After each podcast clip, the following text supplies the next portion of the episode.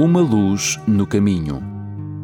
Uma Luz no Caminho é um programa semanal que estuda as Escrituras para encontrar as respostas para as questões mais difíceis da vida. Uma Luz no Caminho é um programa de fé e esperança que anuncia a breve volta de Jesus. Agora com você, o pastor Bill Santos.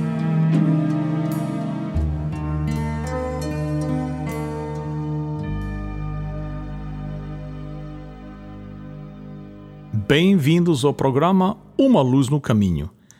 O meu nome é Bill Santos. Muito obrigado por estarem conosco. Quando construída para uma exposição internacional no século XIX, a estrutura foi chamada de monstruosa pelos cidadãos da cidade, que exigiram que ela fosse demolida logo após a exposição. Mas a partir do momento que o arquiteto responsável a esboçou ficou orgulhoso e encantado com a sua obra e firmemente defendeu tal estrutura daqueles que a queriam demolir. Ele sabia que aquela construção foi destinada à grandeza. E hoje, na realidade, constitui uma maravilha da arquitetura do mundo moderno e ergue-se imponente com, como o principal marco de Paris, na França. O arquiteto foi Alexandre Gustave Eiffel e sua famosa torre foi construída em 1889. Da mesma forma, eu fico impressionado pelo encanto que Jesus teve por outra estrutura. A igreja, que confiou aos seus discípulos, a quem defendeu, pelos quais orou e também os preparou para a pregação do Evangelho. Para muitos, aqueles homens podiam parecer incapazes, incultos, com falta de experiência e totalmente inadequados para o propósito para qual foram chamados. Quem foram esses doze? Vamos conhecê-los. São Mateus capítulo 10, começando no verso 2. São estes os nomes dos doze apóstolos: primeiro Simão, chamado Pedro, e o seu irmão André, Tiago e seu irmão João, filhos de Zebedeu, Felipe, Bartolomeu, Tomé e Mateus, o cobrador de impostos, Tiago, filho de Alfeu, Tadeu e Simão, o zelota, e Judas Iscariotes, que traiu a Jesus. Não houve na história da humanidade uma tarefa semelhante a esta confiada a estes doze homens. A coisa mais monumental e inacreditável solicitada na história deste mundo foi a de terminar o trabalho iniciado por Jesus. Agora, ao nós pensarmos em Pedro, André, Tiago e João, temos uma em nossas mentes como se eles fossem uns santos, aqueles santos que vimos pintados em vitrais coloridos. Pensamos neles como pessoas num plano totalmente diferente do nosso, mas essa não é a realidade. Eles eram homens comuns que receberam um chamado fora do comum. Mas eles eram exatamente como nós. E eles demonstram para nós o tipo de pessoa que Deus pode usar. Mas primeiro, deixe-lhe mostrar cinco dificuldades com as quais creio que Jesus teve que lidar para preparar esses discípulos para a tarefa que os esperava. Quem sabe, quem sabe você se encontre na mesma situação na sua vida pessoal. Em primeiro lugar, faltava conhecimento espiritual. Em São Lucas capítulo 18, no verso 38, 31, nós lemos o seguinte: Jesus levou os doze discípulos para um lado e disse: Escutem, nós estamos indo para Jerusalém, onde vai acontecer tudo que os profetas escreveram sobre o Filho do Homem.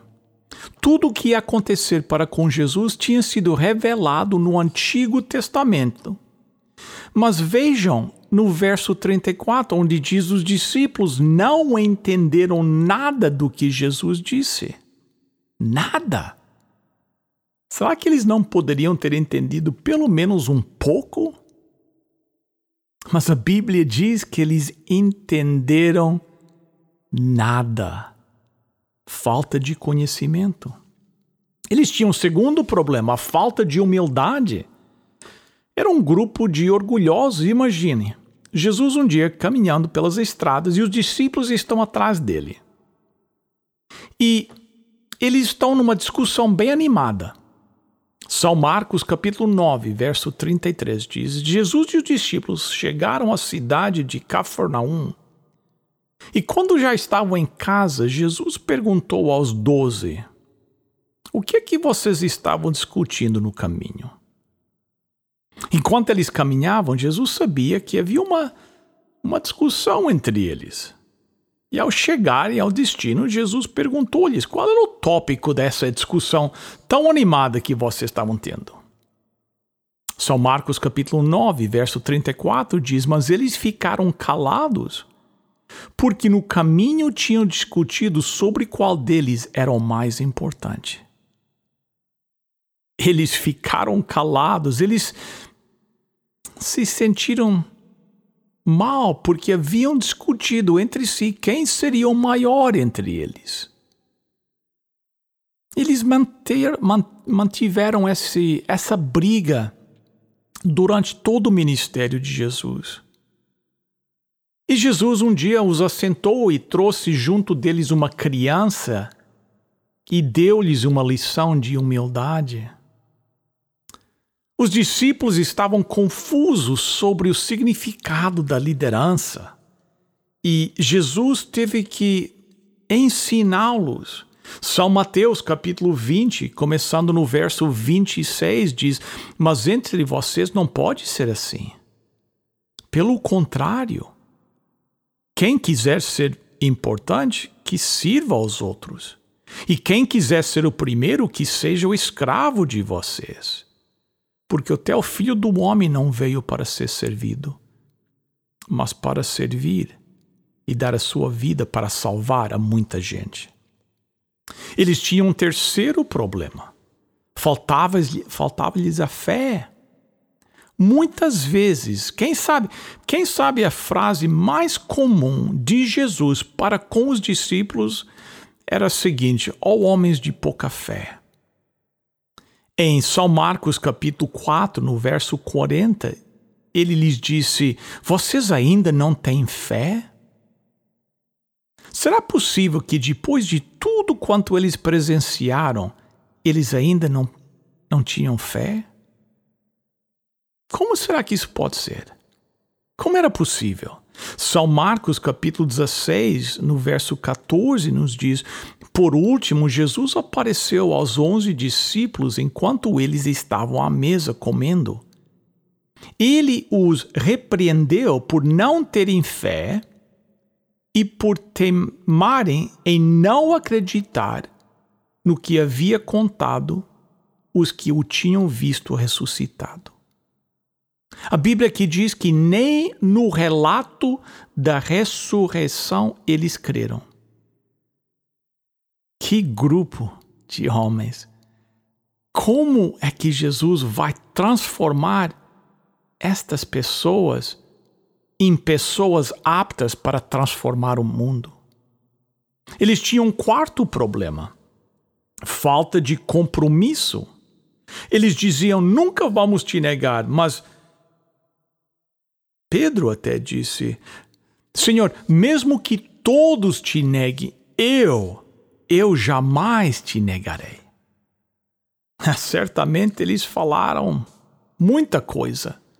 Mas na hora da crise, naquele momento terrível, quando Cristo Jesus mais precisava deles, todos fugiram. Enquanto Pedro negava, Judas o traía, os outros dez se separaram e desapareceram.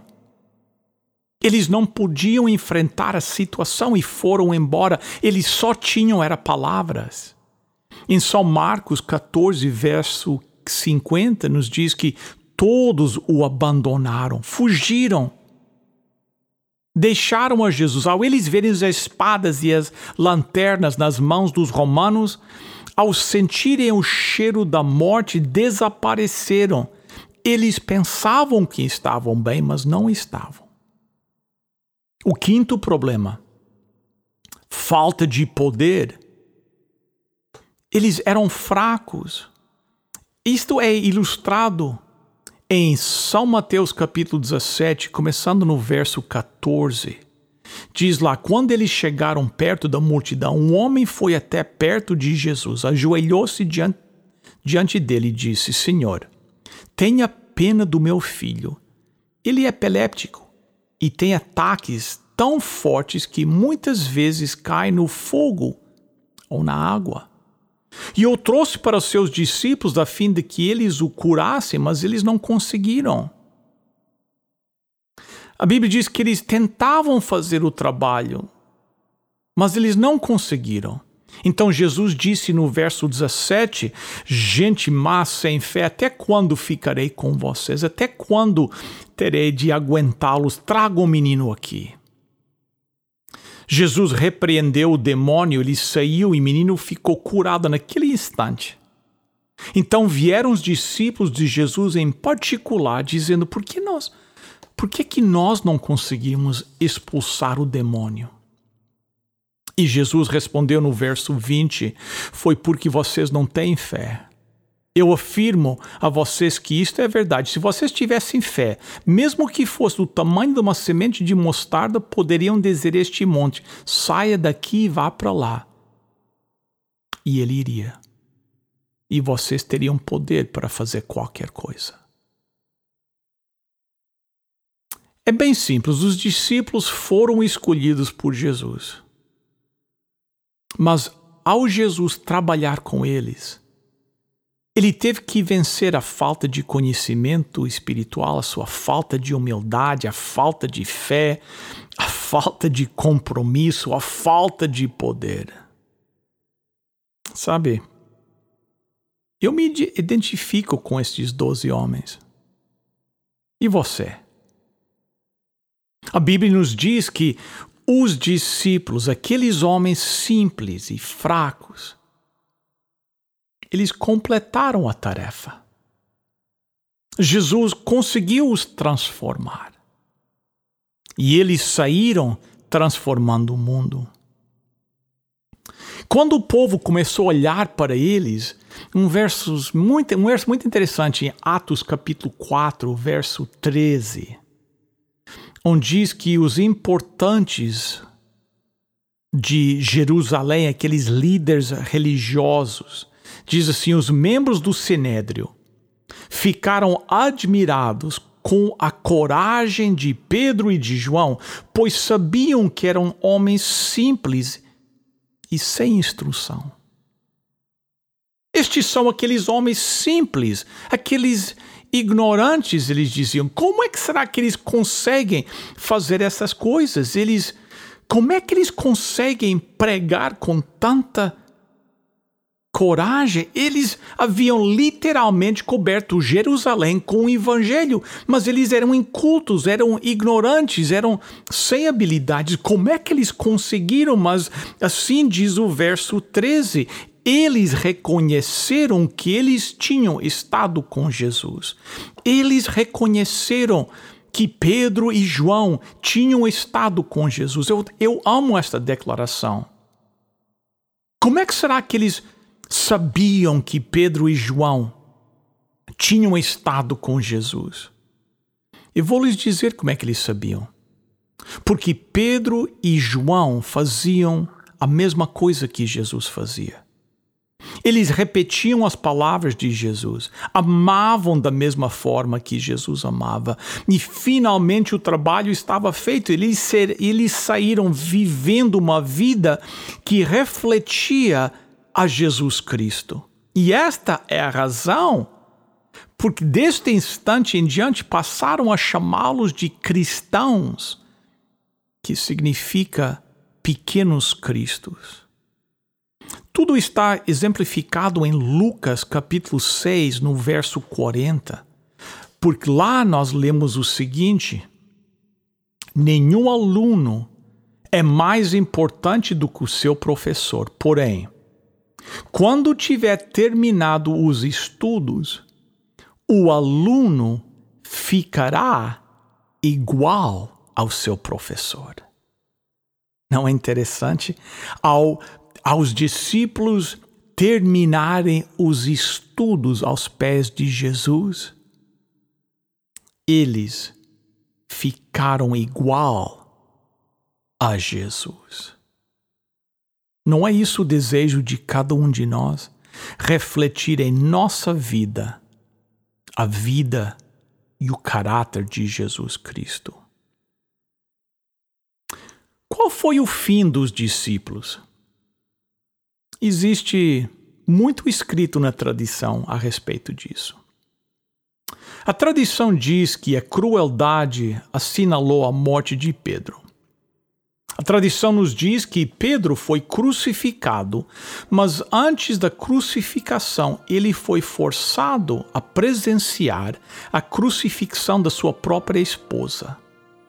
Eusébio, ao escrever a sua história eclesiástica, diz: ele ficou ao pé da cruz, repetindo para ela: lembra-se de Deus, lembra-se de Deus. Logo em seguida, Pedro foi crucificado, mas ele rogou às autoridades que não fosse crucificado como Jesus, mas sim de cabeça para baixo, porque ele não se achava digno de morrer como seu Salvador.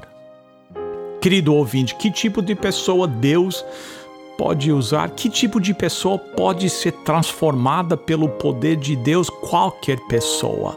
Então, você hoje que me escuta, será que você hoje está disposto a ser transformado por Deus para ser usado para transformar o mundo? Eu espero que a resposta seja sim. Que Deus te abençoe.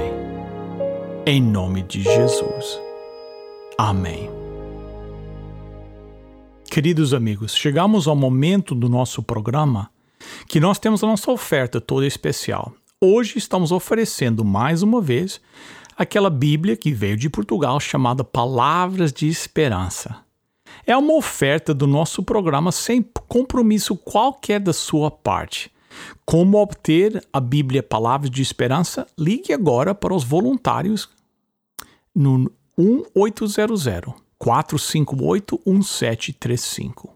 1 800 458 1735 1 800 458 1735 ou através do nosso website umaluznocaminho.com.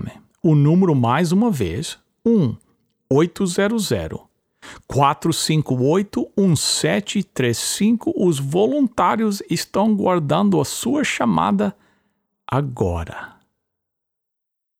Bem, chegamos ao final de mais um programa. Muito obrigado pela sua presença aqui conosco. Agradecemos a sua participação e quero os convidar a virem à nossa igreja, a Igreja Portuguesa Adventista do Sétimo Dia de Toronto, que fica no 280 da Carlingview Drive. Hoje, de manhã, às 10h45, vamos continuar o nosso estudo do livro do Apocalipse. Estamos no capítulo 2, na segunda parte do capítulo 2, e gostaríamos que você esteja lá conosco. Depois, às 11h45, teremos a mesma, a mesma mensagem, mas em inglês, às 11h45 ou em português, às 10h45. Traga sua máscara e venha ter conosco lá no 280 da Carlingview Drive, bem próximo ao aeroporto. Quero também convidá-los a procurar a nossa página Uma Luz no Caminho no Facebook e de visitar no, o nosso website, umaluznocaminho.com. Todos os programas estão lá para você uh, compartilhar com seus amigos ou escutar outra vez. Bem, para hoje é tudo. Até a próxima, se Deus quiser. E até lá, lembre-se: lâmpada para os meus pés é a tua palavra e luz para o meu caminho.